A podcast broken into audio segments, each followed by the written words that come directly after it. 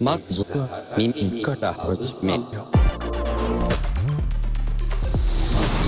耳から始めよう。まずは耳から始めよう。はい、えー、時刻は2022年10月13日、えー、午後3時半を回ったところです、えー。日本のインターネットに文化を初めて持ち込んだ坂本龍一ということで、えー、今日はですね、はい、えー、竹中直純さんと、えー、僕平野智康と、はい、えー、ディレクター中村さん、中村昭一さん、はい3人で、えー、ポッドキャストやっております。はい、で、えっ、ー、と、前回1995年秋からの、えー、振り返りを、はい、えー、やってきました。で、そんな中で、ちょっと今回は何を聞きたいかっていうと、はい、あの分かって、前回聞いて分かってきたのは、その、まずインターネットっていうのが何ができるのか分かんねえ。はい。分かんねえけどこれだっていうので、はい、タキピー教えてで、教授がやってきた。やってきました。教授は70年代、80年代からの、えっと、いろいろなものが共有されていくべき人と人とが、あの、ネットワークでつながっていって新しい関係が生まれていく文化も新しい形というか新しいものへとこう進化していくっていうのをずっと考え続けてきたところにインターネットという技術がやってきた。で技術集団、これはご本人にあのそうですと言ってもらいたい部分ではありますよね。なんかそうじゃないんだったら僕が勝手にそのではないかと今言っています。その詳細をまあ確かめたい部分ではありますね。ですね、はいというふうに見えます。僕らにはそういうふうに教授が、えー、やってきたように見えます。はい、えー、で、えー、そういう中で技術中心だったインターネット黎明期っていうのがあったんだけれども、うわーっといろんな人たちを、メーリングリストも含めて、インターネットライブも含めて、初めてやっていくわけですよね。なんかできる、なんかできる。で、これって、ちょっと聞きたいんですけど、教授がタケピーやっていいよ、なんかやるみたいな感じだったんですか？それとも、まあ、僕としては許可をもらった覚えは全くなくて、坂本さんがやりたいことを一生懸命やった。教授からもう、こんなことできないのか、あんなことできないのか。うん、これはあの、ライフに至るまでずっと同じで、うんと、これ。2001年ぐらい？うん。うん、うん、2000年ぐらいかな。うん、99年に本番があって、2000年にいろんなことが、まあ、あの、後処理みたいなことがあったんですけど、えっと、最初のアイディアというのは、僕から提案したことはあんまりなくて、坂本さんがこれをやりたい。次何やる？みたいな感じの、話で簡単に決まることが多かったです。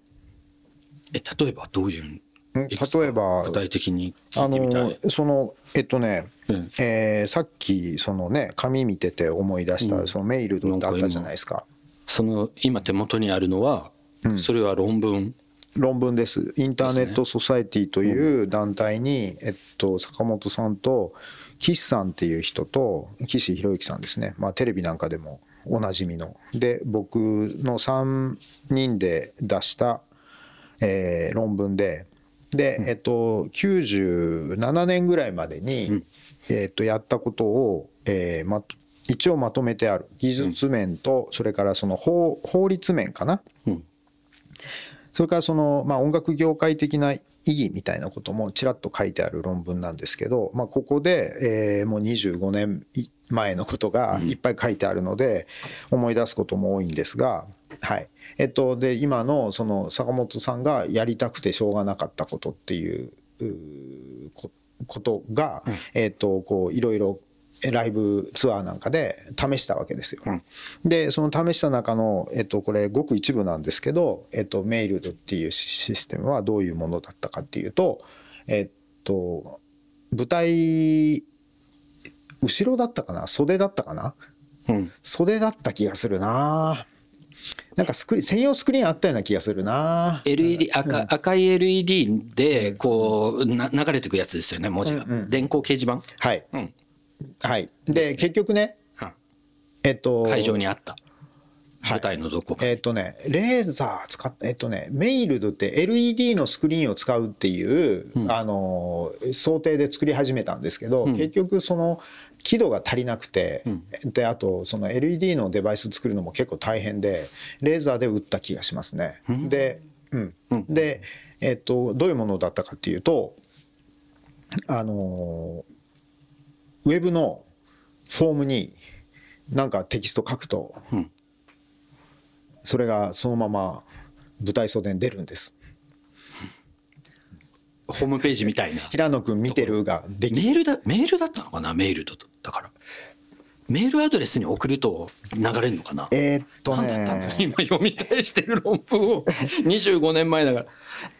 いやこれはねウェブのフォームです。ウェブのフォームなんだ、はい。ウェブのフォームに書くともちろんねだからに流れる。うん、もちろんね、メールでも全然つなぐことはできるんですよ、けどおそらくあえてウェブにしてるはずですね、うん。でえっとねなんか頑張って検閲システムとか作ったんですけど、つまり、えっと、卑猥な言葉とか、あの刑法に触れるような話が、あと秘密情報が出たりするとまずいっていうのはもちろんあるわけですよ。でそれを僕が勝手に心配して僕が勝手に検閲システム作ったんですけど、えっとねこれツアーが結構長かった7回か8回かやった中でその、えっと、検閲を実際にしたのは2個とか3個ですすっごいみんないい子。そうみんないい子なんですよ。だから人間捨てたもんじゃないと思いましたね、それは今も？今はどうか分かんない。今やったら大変かもしれないですよね。そうね。だから当時はやっぱり全体的にインターネットっていう新しいものがあって、そこにアクセスできる人が限られていて、でワクワクして未来を感じてる人たちが参加してたっていうのはありますよね。うんでしかもあれですよねそのメールドはいわゆるウェブフォームに入れるとメッセージ入れると会場で流れます。これ演出として考えたんじゃないわけですよね。なんかこういう、教授がね、やりたい。そう。何それ？コミュニケーション取りたいってこと？そのコミュニケーション取りとあのみんなが勝手にやればいいんじゃない？みたいな。実際提供みたいな。うん実際そういうう使い方をしてって、あのライブ終わりぐらいになんか銅像前に集合みたいな のがおー使われてましたね。あ何もうそれちっちゃいパソコンとか持ち込んでそ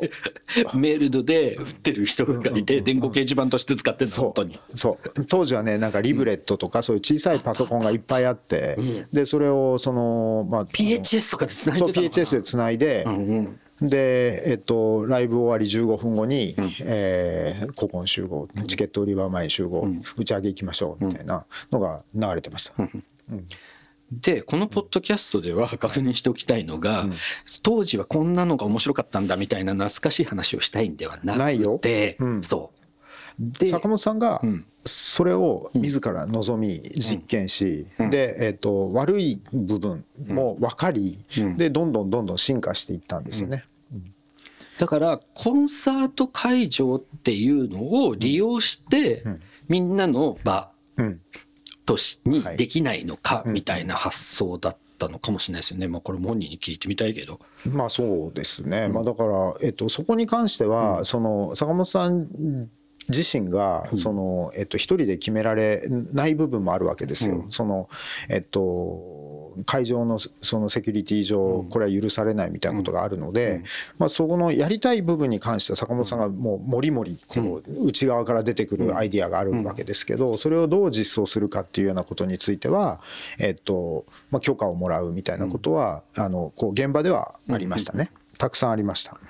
らこうなんか全員参加者みたいな流れをこうどんどんどんどんインターネットを使って作っていってるっていうのが今見えてきたんだけど、他にはこう他には？か F とかいきます？まああのそれの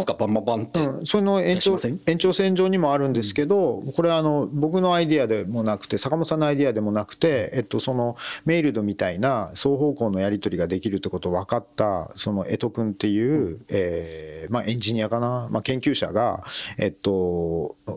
えーリモートクラップスっていう名前で、えーリモートクラップスは確か坂本さんが考えた名前なんですが、離れたところから拍手。そうですね。リモートクラップス。うん。だからその、えっと演奏について満足度をその、えっと拍手という形で送れるのではないか。でこれはその当時その最先端だった Java のそのアプレットとかあのまああんまり分かんないかもしれないねなんかうブラウザでそういうフォーム以外にいろんなことができるアプアプリみたいなものを作れるのでそのアプリを使って、えっと、リアルタイムで、えー会場にその拍手を送るっていう仕組みを作ったりしました。でこれはね、あのーまあ、やってみるまで分かんなかったんだけどまずねしょぼかったらどうしよう問題があるわけですよ。全全世界から。全世界からなんかリモートでパチパチパチパチぐらいしか返ってこなかったら、なんかやばいじゃんみたいなふうに僕は思うわけですよ、でもやってみればいいじゃんっていうのが坂本さんです。うん。すごい度胸だなと思いましたね。まあ、自信があるのか、まあ、なんかそのえリモートクラップスは F が初めてそうです。ですよね。だからはい。F キーを押すとはい。会場に F の文字がスクリーンにポンって出る。一人 F ってカチッて押すと F でカバーってみんなで押すと F って出てくる。そうです。で今それはあの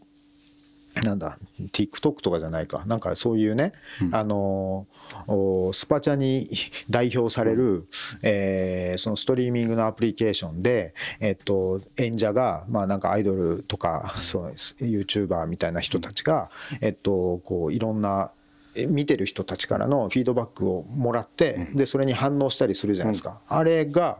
もうすでにもう90年代後半の坂本さんのライブで実現されてたとそうなんだよね。あれね F キーキーボードの F キーがもげたっていう人がいてね。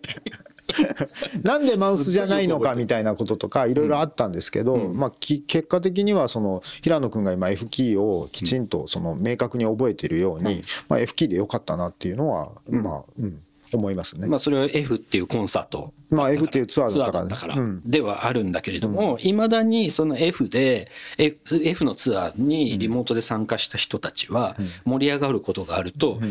チャットに FFFFF って押すんですよ。本当？本当？本当？は8じゃなくてパチパチの。だからそれはあれなんですよ。新世代。2019年後以降の僕のあのこ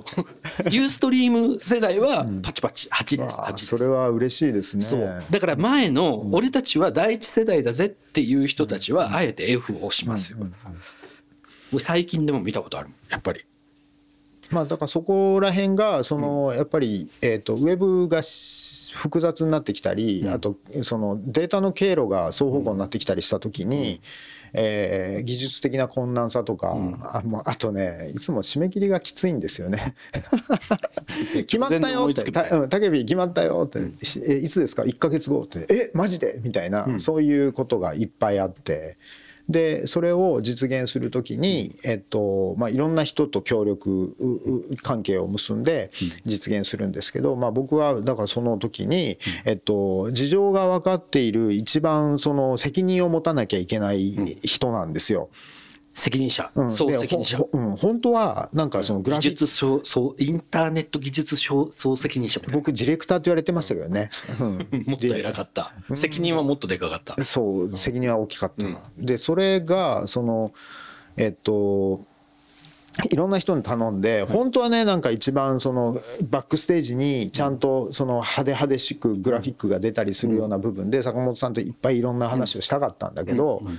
なんかえっとそういう部分はえっと機能としては切り出しが簡単なので、えっと、じゃあここはお任せしますみたいな感じで他の人に任せることが多かったんですよ。だからこんさっき言った検閲機能だとか、そこから集めてそれをきちんとこう流すそのサーバーの機能とかそんなんばっかり僕はあのい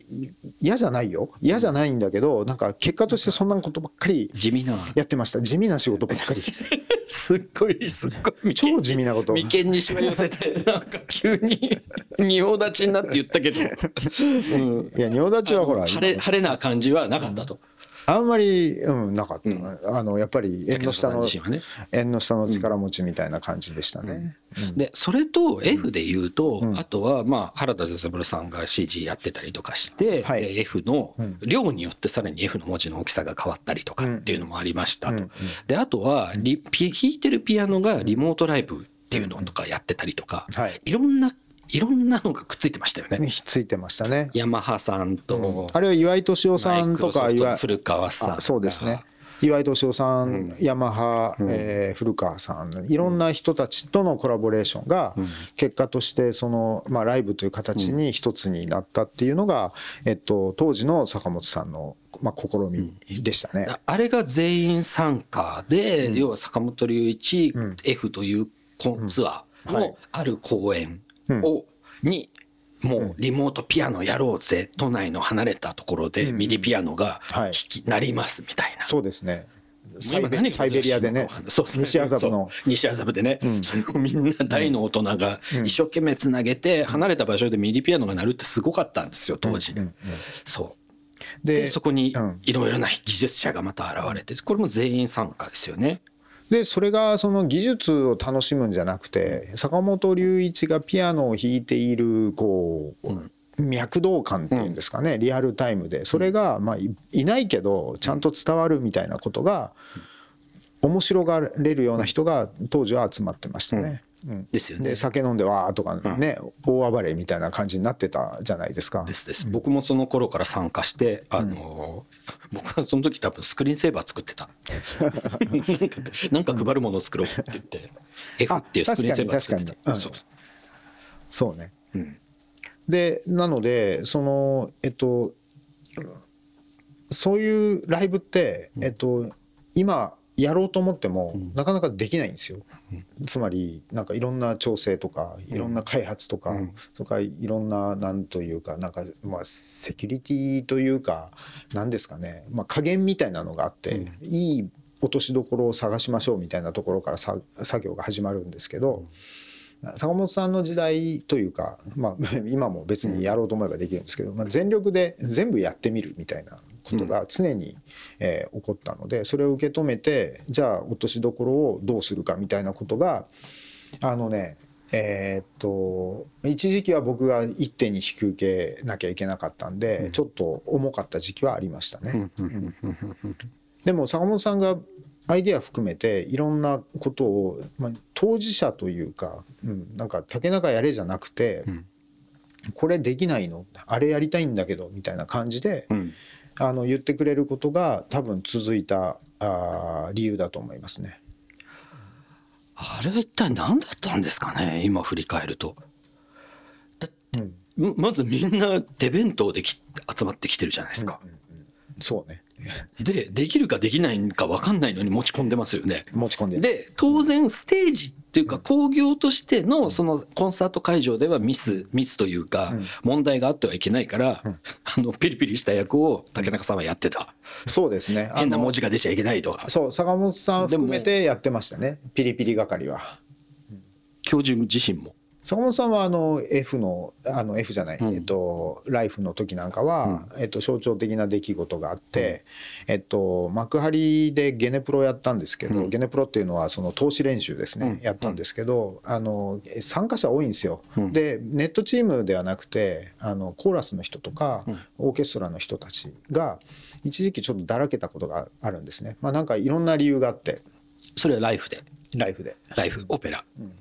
でえっとす坂本さん入ってきて「お前らいい加減にしろ!」って言って、でそれでピリッとして、ゲネプロが無事お行われるみたいなことがあって。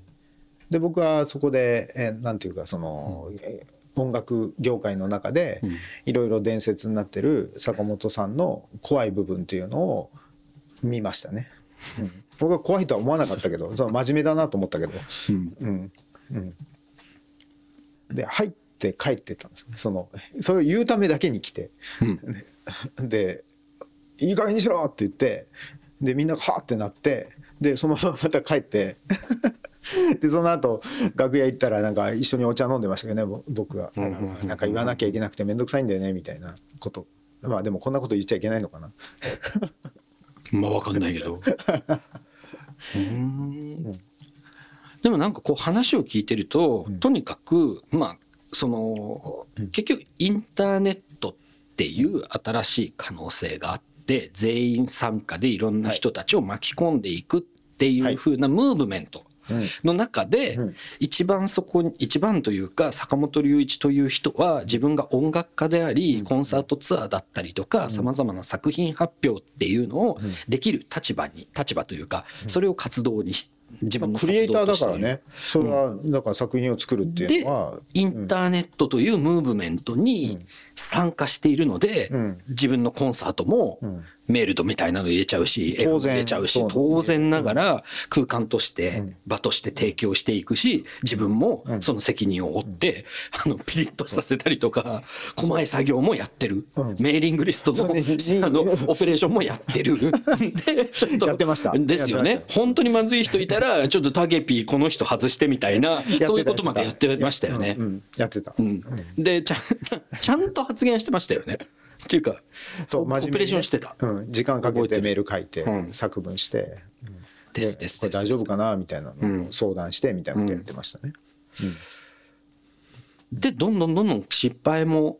失敗や改良を加えていって、はい。前へ前へ、うん。もう毎毎年毎季節ごと、はい。っていうか、まあテクノロジーが発展するたびにその最新のものは取り入れて、で新しいチャレンジがどこまでできるかということを続けたっていうのが95年から99年までの5年間でしたね。なるほど。まあこれが日本のインターネットに文化を初めて持ち込んだっていう。そうですね。まあそのやっぱり当事者としてちゃんと立ち会った参加した考えたっていうようなことが、そこでできるその特にミュージシャンは坂本さんぐらいしかいなかったんだと思います。でそれなんでなんですかね？今もムードがあるじゃないですか。その、えー、とコンピューターに詳しい人はあの、まあ、国会議員とかにその象徴的に現れるんですけど、なんかこれが USB らしいですねみたいなのあるじゃないですか。すね。これを指すとなんかどうにかなるらしいみたいな、でそれが笑い話になったりするじゃないですか、あれがあれは極端な例ですけどやっぱり自分は知らなくていいことみたいに思っている姿勢そのものが坂本さんにはないんですよ。うんうんうん。全部浴びて全部口に入れてみて、全部触ってみて、でなんか痛かったり美味しかったりするようなことはうん全部自分のあの血となり肉となるみたいなような印象を僕はずっと5年にわたって感じてました。やんなくていいじゃないですか。めんどくさいこと。いややらないといけなかったんだと思うけど僕は。おでやらない人たちはどういうことが起こったかっていうと、その平野君がさっきコントラストを強調しようとして言ったように、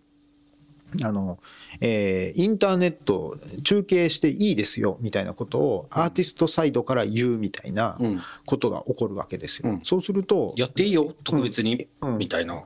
感じでもおかしくないわけですよね。そうそう。でそうすると委託された外部業者がやってきて「はいインターネットです」みたいな感じで既存のそのライブの順番とかを無視してまああの決めつけてるわけではなくて実際そういうことが何回も起こったから 言ってるんですけどなんかその配線が終わった後に上にイーサネットケーブルをもう一回這わせたいって言ったり。それからなんかあの客席にマイク立てるっていうのはまあいいとしてもそのなんだえーバタンって倒すような事故を起こしたり、それからインカムで喋りすぎるみたいな、あの、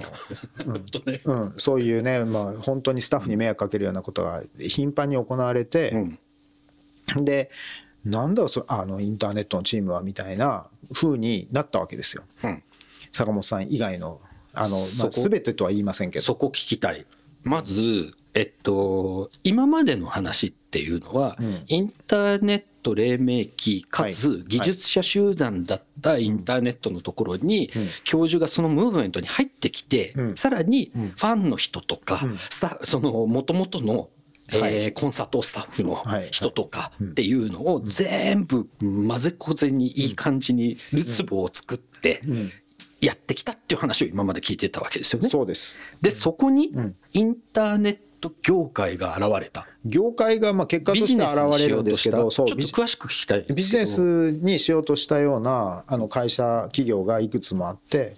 でそれはあの結果的にプロバイダーになってたりとかするんですけど、そういうようなひ、えー、と人たちがやっぱりその目を見てね目目というのはほあの目目ってなんだ？スプラウト、うん。あのチャンス。ね。ビジネスチャンス。うんビジネスチャンスを見て、えーっとまあ、参入しようとしてきたわけですよ、だからその坂本さんの事例を真似したいとか思うわけですよ。で、えーまあ、さっき話出てきたメイルドとかはもう完全カスタムメイドのものなので、その作ろうと思ってもそんな簡単にはできないわけですよね。とすると真似できる部分っていうのは中継だったりしますよね。で、えっと、当時そのリアルオーディオ社とかリアルビデオ社かな？なんかそのリアル社とかが出てきて、リアル社ありました。うん。で、まあ、でっかい箱を、あのえーサーバー設備に置けばそのビデオを突っ込んだらそれがスストリームで出ますみたいな技術が出始めるわけですよ。そうすると完全にそのあのライブとは関係ないところで技術者がなんかそのあのオーディオアウトとビデオだけもらえれば中継しますみたいな仕事ができるわけですよ。うんでこれはお金が発生してもいいよねみたいなことを考える人は当然出てきますよね。これは悪いわけでは全然ないし、普通ですね。でもそれをやるとやっぱりその演者側はなんかあの本来だったらやらなくていいおものをおまけ的につけてるのでやっぱりおまけになるわけですよね。DVD じゃなくてインターネット中継をやるのかみたいな。そうそうそう。まあでも DVD の撮影でさえそのクレーンカメラなんかは今日は入っててごめんねみたいなことをお客さんに謝ることってまあ見たことあるでしょ、うんあります。それと同じようにインターネット今日インターネット入ってんだよね、ごめんねみたいなことがやっぱあるわけです。よ、でも坂本さんはそこが根本的に違っていて、もうインターネットがないともうこのこのツアーとかやる気なかったんでみたいなことさえもあるんじゃないかと思うぐらいの勢いであったあった。全全力にその入ってくるっていうのが特徴というか、あのユニークユニークさでしたね。えちょちょっとここ丁寧にちょっと心ストすると分かんなくなっちゃうと思うんで聞いてる人がねちょっともう一回繰り返したいんですけど、とにかく教授は これこれもう本人じゃないと分かんないんで、はい。僕の印象ですよ。あのまあ本人はムーブメントであり新しい人間関係を作っていくことであり新しい文化を醸成していくんだっていうふうなことですよね。まあ大きく言えばムーブメントに参最初は加している。うん。最初は確実にそうだった、ですよね。はい。うん。で、うん。そそこに、インターネット、それインターネットなんだろうな、インターネット技術集団と、に、と文化を展開しようっていう、持ち込もうって言って持ってきた。こんにちは。って言って坂本龍一は持ってきた。コンサートツアーやりやりたいんです。最初の。お客さんも研究者たちだからね、だからやっぱり研究者の中で「こんにちは坂本龍一です、これからよろしくお願いします」みたいな感じだったんだと思いますよ。ですよね、やっぱりワイドプロジェクトとかそのインターネットを作ってきた日本のインターネットを作ってきたワイドプロジェクトの方々に頭下げる坂本龍一頭を下げるというよりは一緒に仲間になりますよねみたいな感じで、うん。混ぜてみたいな感じ、なんかおもろいもん見せますよみたいな。なんかちょっと何？俺坂本面白いもん見せますよみたいな、うん、俺坂本さえない。だからおあなんかこう自分がやっているコンサートとか音楽が、うん。あのそのインターネット上流れることで純粋に面白さを感じていた。